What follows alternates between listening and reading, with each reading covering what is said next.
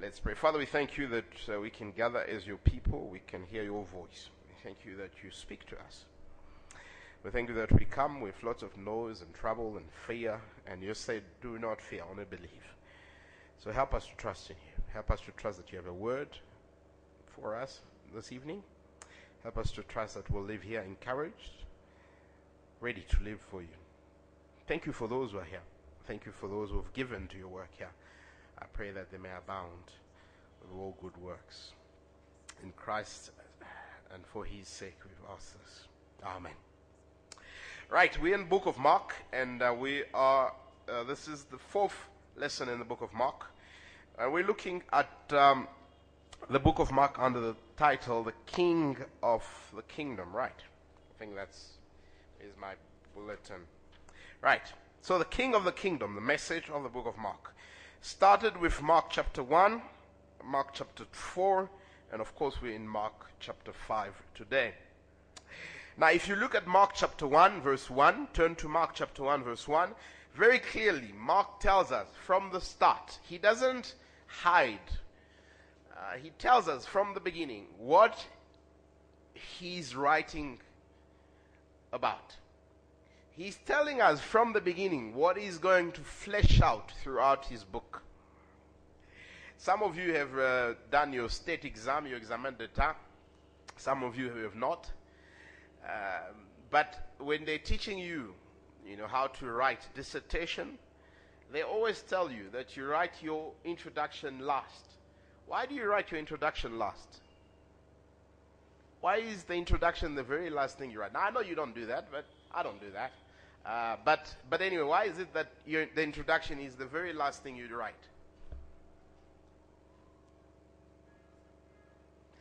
Because the introduction is supposed to be almost like a summary of everything you're going to say. It's supposed to present your subject. And therefore, you, you first of all write everything else. Then you say, okay, I spoke about this and this and this. And then you write your introduction. And whoever reads your introduction, they already know what you will be talking about. They don't know the details. But they already know exactly what you've been talking about. And here you have verse 1, Mark chapter 1, verse 1. He says, The beginning of the gospel of Jesus Christ, the Son of God. Mark is very clear. He says, This is what I'm going to tell you. 16 chapters, this is all I'm going to tell you. I'm going to tell you good news. It is good news, right? It's not bad news. It's not supposed to scare you. It's not supposed to make you fearful. It is supposed to be something that brings you joy, something that makes you so happy because it is a gospel. It is a proclamation of a good news that will change your life. What is the subject of this good news? Well, the subject, he says, eh, of Jesus. I'm going to tell you about Jesus. Oh, by the way, I'm going to tell you about Jesus Christ. Did you know that Christ was not Jesus' surname? Some of you are called Mugisho, that's your family name. And everybody, father is called Mugisho, and all the children are Mugisho late. Mugisho this, Mugisho that. That is a surname. So if you go to class, you say Mugisho, they come. If you go to the village and you say, I want to see the, the Mugisho's quarter, and every, hey, that's the quarter, that's where they stay. If you went to Nazareth and you say, I want to see the Christ quarter, they will say, We don't know what the Christ is. Why? Because it's not a name, it is a title. In Greek, it's Christ. In Hebrew, it's Messiah. It means king. It's the king that God was sending to save his people. so Mark is saying, I'm going to tell you this wonderful news about a king, and that king's name is Jesus. Make no confusion. This Jesus I'm telling you about He's a man, but he's a man who has a title, he has a position, and that position is he's a king. But he doesn't stop there. Did you see? There's another description of that Jesus. He says, the Son of God. Son of God, for any Jewish reader, he knew. He didn't just say he was the Son of God, he was saying he was divine, he was God. That's what it meant. So he's saying, This Jesus I'm telling you about, he's the king and he's God. This is what I'm going to tell you about. This is what I'm going to show you. I'm going to tell you all the stories. I'm going to show you his life. So as you may come to realize that this Jesus is a king, and because he's a king, you must submit to him. And because he's God, you must submit to him. I'm going to tell you this good news about Jesus, the king, the God. And I want to know what do you think of him? And that's why when King Jesus comes, his message, Mark chapter 1, verse 15, is the time is fulfilled. The kingdom of God is here. Repent and believe in the good news. That's what the king does. The king, when he comes, he calls people and he says, Hey, it's time for change. It's time to do things differently. Um, let, let's imagine, now for the sake of the illustration, let's not go too far away. I'm not going to pretend that President Tshisekedi is downstairs. No, no, that's too far away. Let's say the governor of the province is here. He's just down there. You hear the cars, and then they stop down there. And the governor says, uh, Will you please go and call, um, I don't know, who, who am I going to pick on? Songa. Will you go and call Songa? And then you see the bodyguard comes through and they say, Who's Songa here? And like, it's me. Come here. The governor calls you. Will, will you, Songa, say, wait, wait, Nicholas is still preaching. Wait a minute. Let's finish the sermon first. Do you say that? Do you say, oh, wait a second, I need to go to the loo uh, after, the, after the, you know, I, I, I have to go to the loo first and then I'll come. Do you say that? Why not?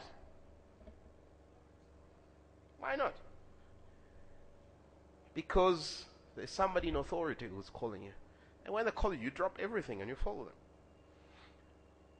Well, Jesus, the King, Jesus, God, comes and calls people. He says to Matthew, he says to uh, all these people, hey, come and follow me. It's the same call to all of us. It's the same call to me and you. He says, come and follow me. And we talked about that, the call of the King. But because he's a king, you don't play around with his word, right? That's why. That's why Songa can't say to the governor, "Wait a minute, wait a minute, I, I, I'll come, but just wait." You take his word seriously. What he tells you is not suggestions, it's instruction and injunctions. And so last week we talked about that. I think Dieudonné mentioned that. Talked about the word of God, the word of the king. What do you and I do with the word of the king? If it's true that he, Jesus is king and is God, what do we do with what he says? What do we do with his Bible? Do we take it as suggestions, options, advice?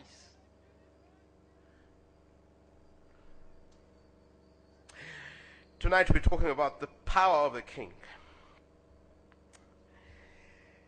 Of course, Mark has told us already who Jesus is. He's told us that he's a king who calls people to himself. He's told us that there's a king who uses his word to speak to us.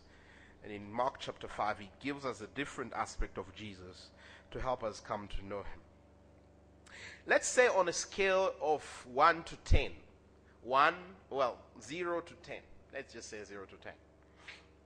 On a scale of 0 to 10, Jesus, how powerful do you think Jesus is? On a scale of 0 to 10.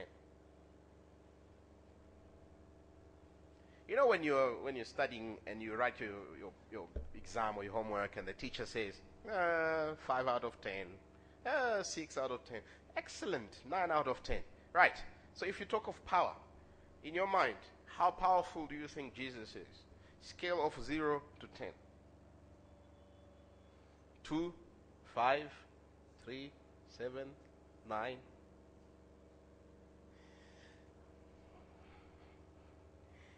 Mark in chapter 5 seems to present to us two people, two people who would have answered that question, and they would have said maybe seven, eight, probably nine. Well, Mark says you can't even put Jesus on the scale. He, he just breaks the scale. That's what Mark says. He's just beyond anything we think of as powerful. There's two things that Mark presents us here in this passage, Mark chapter 5. We have two people um, Jairus, the synagogue ruler, and this woman, we, don't, we never even know her name. And there's two things these two people do well. They do two things well, and they do one thing not so well. And Mark intends through that to question us and ask ourselves how powerful do we think Jesus is? Because that's probably the last thing they get wrong. They do recognize he's powerful, though, but they don't realize how powerful he is. They do recognize that he is a great man. He is Jesus. He's a great miracle worker. But they don't get the Son of God part, which messes everything around. I'm hoping when we leave here this evening that you realize that Jesus can't be put on a scale. That Jesus' power is just beyond anything you can think of or imagine or dream. And I'm hoping that that will not push you away from Him. I'm hoping that that will put you in a position where you ask yourself, do I really believe that? Do, I run to Him? And I'm really hoping that if you haven't done that, that's what you'll do. That you run to this man who's just beyond powerful and you hold on to him. What are the two things these people get right? The first thing they get right is they understand what is their problem. What is their true problem? Look there, verse 21. Mark chapter 5, verse 21. And he said to them, no, no, no, no, where am I now? Mark 1, 24, 21. Right. And when Jesus had crossed again in the boat to the other side, a great crowd gathered about him, and he, he was beside the sea. Then came one of the ruler of the synagogue, Jairus by name. And seeing him, he fell at his feet and he implored him earnestly, saying, My little daughter is at the point of death. Come and lay your hands on her, so that she may be made well and live. And he went with him. Verse 25. And there was a woman who had a discharge of blood for 12 years, and who had suffered much under many physicians, and had spent all she had, and was no better, but rather grew worse. She had heard the report about Jesus, and came up behind him in the crowd, and touched his garment. For she said, If I touch even his garment, I will be made well. Two things we see here we see the one thing they get right, the two thing they get right, and the one, of course, and the, we see three things here. Two things they get right, and one they get wrong. The first thing they get right is they understand what their problem is. They don't, they don't, they don't, they don't hide. They don't, um, they don't, they don't have a wrong understanding of their problem. They have a very clear understanding of what is wrong with them. Jairus knows that his daughter is dying. He's very clear.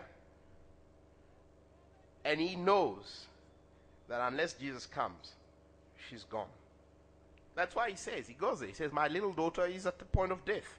Come and lay your hands on her so that she may be well and live. And we'll of course see later on that she ended up dying actually because he knew she was at the brink of death. She was going to die. It was very clear. There was no doubt about it. He, he understood it very well, and everybody else. The woman, she has suffered. Verse 20, 25, she's described.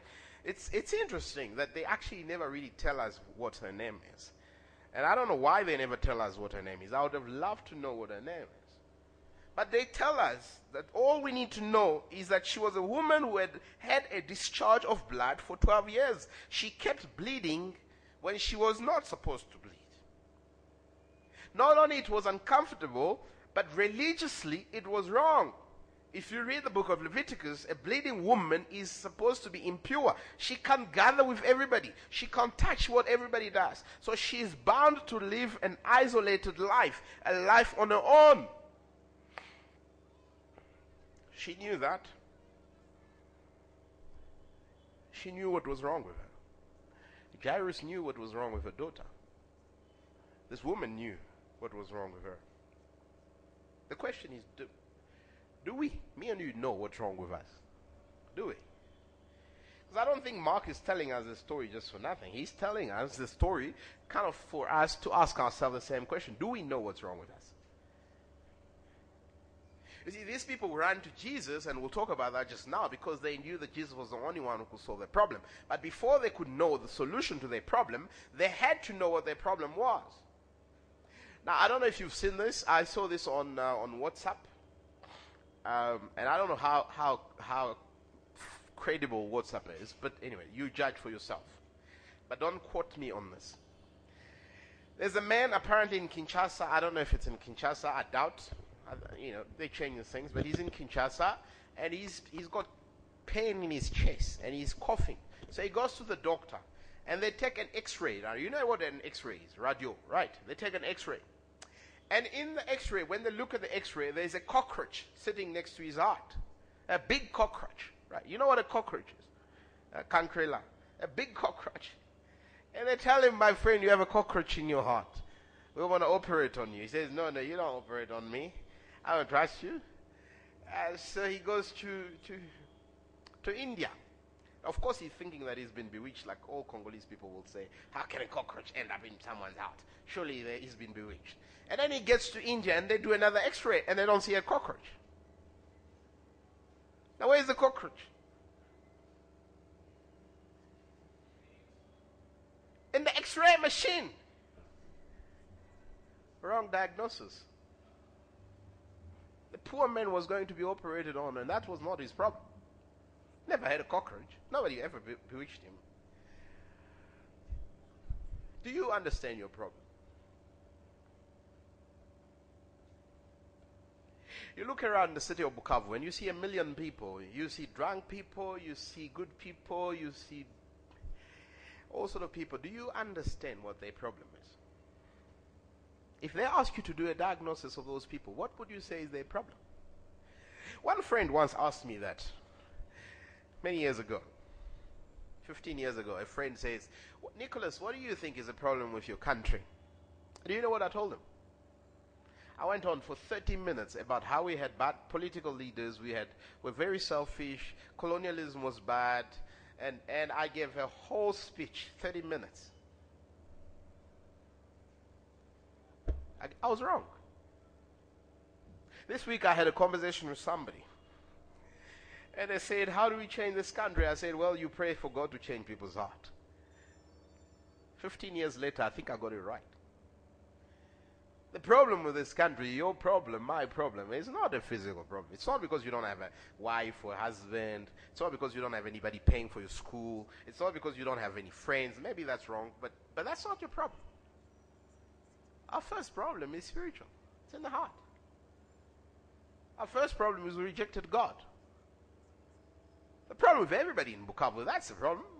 The problem with Congo, that's the problem. The problem with Africa, that's the problem. The problem with the world, that's the problem. The problem is we rejected God. And unless we come to a right understanding of the problem, we will never arrive to the right solution. Never. Now, Jairus did understand his need. Now, he didn't understand the full thing, and that's what I said. There's something they missed. But he knew that he had a problem. this woman knew she had a problem. Do you know that you have a problem? Do you know that? You see, the reason we don't talk to our friends about Jesus is because we don't think they have a problem. The reason we don't pray for our parents and those people around us is because we don't think they have a problem. My dear friend, the Bible says he's a big, big problem with man. And the only answer to that problem is Jesus, which is our second point. These people understood that the answer to their problem was Jesus. Now, they didn't fully understand their problem, but they did understand that they had a problem, and they were desperate enough to seek the only person who could solve their problem, and that was Jesus. And that's where you see verse 23. You see, and he implored him. Now, this is a big man. Jairus is a big man. He's not a. He's not like me and you. This is a man with a big church, with lots of people under him. People respect him. He's a big man. And yet, what does he do? He comes, falls at the feet of Jesus. Who's Jesus? He's nothing. He's the son of a carpenter. What is it? He falls at his feet and implores him, begs him, Come and heal my little daughter. Because if you don't heal her, she's going to die. Jairus is desperate enough to turn to Jesus. He understands that unless Jesus heals his daughter, she's damned. Now, the text doesn't tell us how many doctors he went to see. He probably went to all the doctors. He probably went to Hospital General and Panzi, and he went to, I don't know, Bujumbura and everywhere. He went everywhere, and then he realized there's nothing you can do. You have the money, you have the power, you have everything, but there's nothing you can do. There's one thing you can do, though. You cry to Jesus and say, Please. This woman, we see that. Verse 25, and there was a woman who had a discharge of blood, 12 years, and had suffered under, much, under many physicians, and spent all that she had. She had some money, and she spent it all. And did she get healed? No. She grew worse, on the contrary. And so when she heard about Jesus, she ran. She ran. She was so desperate that she didn't even want Jesus to know that she was there. She didn't want anybody to know that she was there. She just walked in and kind of superstitiously, just I just need to touch him. I mean, that's a that's a high point of desperation, right? I don't know if you realize this. Compare.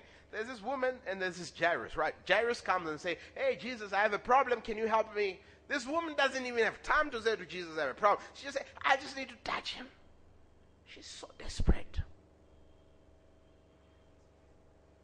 But the two of them share something in common, something that we can learn from them.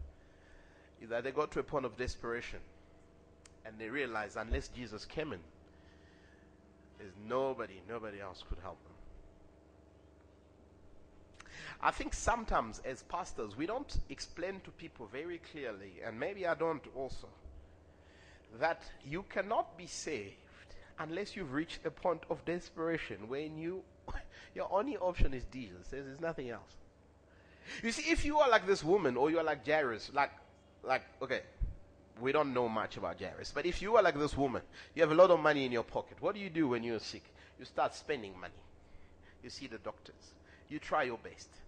And so, just like me and you, you know, when we face our spiritual problem, what's our first reaction? I'm going to go to church. I'm going to be a good person. I'm going to learn how to sing in the choir and I'm going to pray. You are trusting in your own money, right? In your own pocket, in the things you can do, in your own work.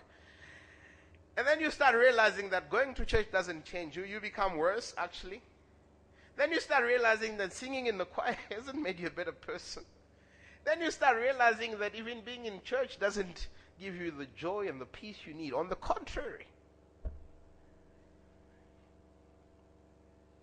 unless you reach a point of desperation, a point where you realize, I cannot do anything, well, my dear friend, you have not reached the point of salvation. You have to get to the point of desperation. Like these two people, they got to a point where they were like, it was like, either Jesus helps me or that's it. It's finished. Have you reached that point? Have you reached a point where you are like, Jesus, you either save me or that's it? Or are you still trying? I'm going to do a Bible study this week and maybe I'll be better. I read one other book and maybe I'll be better. I'll listen to this pastor, maybe I'll be better. I'll join this church, maybe I'll be better.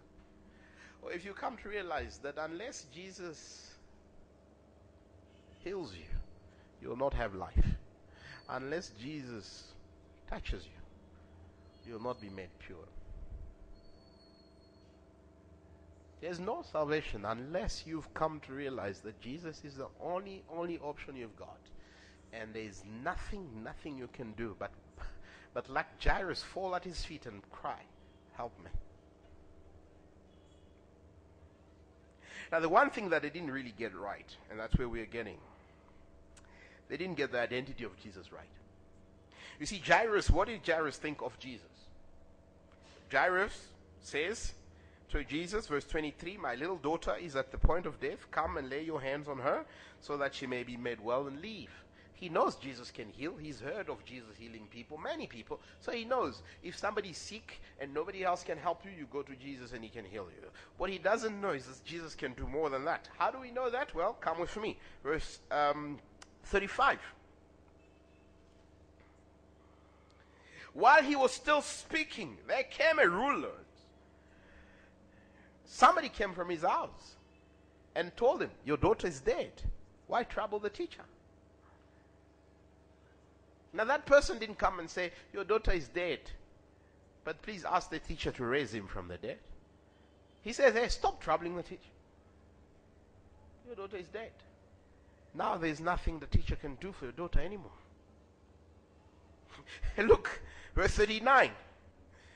When he had entered, when Jesus had entered, He said to them, he entered the house of Jairus and he says to them, Why are you making a commotion? Why are you making so much noise and weeping? This child is not dead, she's sleeping. What do people say? Verse 40. Do they say, Amen? Is that what they say? What do they say?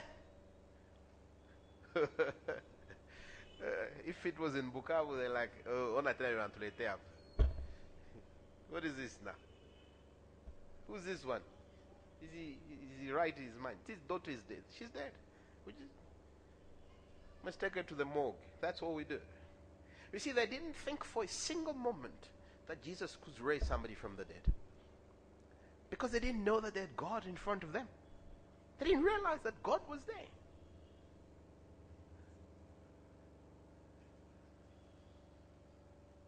Missed it. They missed his identity. This woman, verse 30, and Jesus perceived in, his, in himself that power had gone out from him, immediately turned around in the crowd and said, Who touched my garment? And his disciples said to him, You, you see the crowd pressing around you, and you say, Who's, who's touched me? And he looked around to see who had done it. But the woman, knowing what had happened to her, came in fear and trembling and fell down before him and told him the whole truth. And he said to her, Daughter, your faith has made you well. Go in peace and be healed of your disease. This woman came to Jesus. Now, uh, we don't have time because we run out of time. Uh, but it's, it's, in, it's interesting to see that, that Jairus comes in the open, this woman comes hiding. And the reason it comes, it's because they have two different type of issues, which are all the same. They are sometimes, sometimes we have problems that everybody knows socially and the acceptable problem. It's a father crying for a daughter who's dead. This is something that happens to everybody. This is acceptable. And there's this woman who's impure. She can't touch anybody. She's got this thing that contaminates everybody. And so people run away from it. There are things that are not socially acceptable. But at the same time, in this passage, Mark is saying to us whether your problem or your sin is acceptable socially or not, either one of them finds its answer in Jesus. But anyway, this woman, she comes superstitious. She touches Jesus. She doesn't want anybody to know. She's thinking this is private. This is between me and this healer. She doesn't realize that it's between her and God. And she's just like, I'm just going to touch him and I'm going to be healed and I'm going to go quietly to my life. It doesn't work like that. You see, she's got God in front of her. She's got a king. And you don't deal with God just privately. You don't deal with a king just privately. This is a public business. She doesn't realize that. And therefore, Jesus calls her up and says, Hey, come, come. You think Jesus didn't really know? Why, why, why? I mean, he says the power went out of him. Why did he go looking out for who's this? Because at some point, my dear friend, you're dealing with God is not a private business. It has to be public. She didn't realize that she was dealing with God. She thought she was just dealing with another human being, and therefore you can do your business and, and realize and, and move away. No, no, it doesn't work like that with God come on the open and you say publicly what he's done privately. You see, Jairus didn't realize he had God in front of him. If you had asked Jairus when he went to Jesus the first time, on a scale of 1 to 10, how powerful is Jesus? Jairus will say 7, maybe 8. I mean, we don't know. He's healed many people, but I don't know if he's going to heal my daughter. Maybe he can heal her. You go now, once Jesus had said, Talita Kumi, and walk, in, walk, walk his daughter, just like you wake somebody from who's sleeping. And you go ask Jairus, on a scale to 1 to 10, how powerful is Jesus? Jairus says, You can't put him on a scale. This is God. This is God. My dear friend, when you meet Jesus, you're dealing with a man. You're dealing with God. And when you deal with God, you have to remember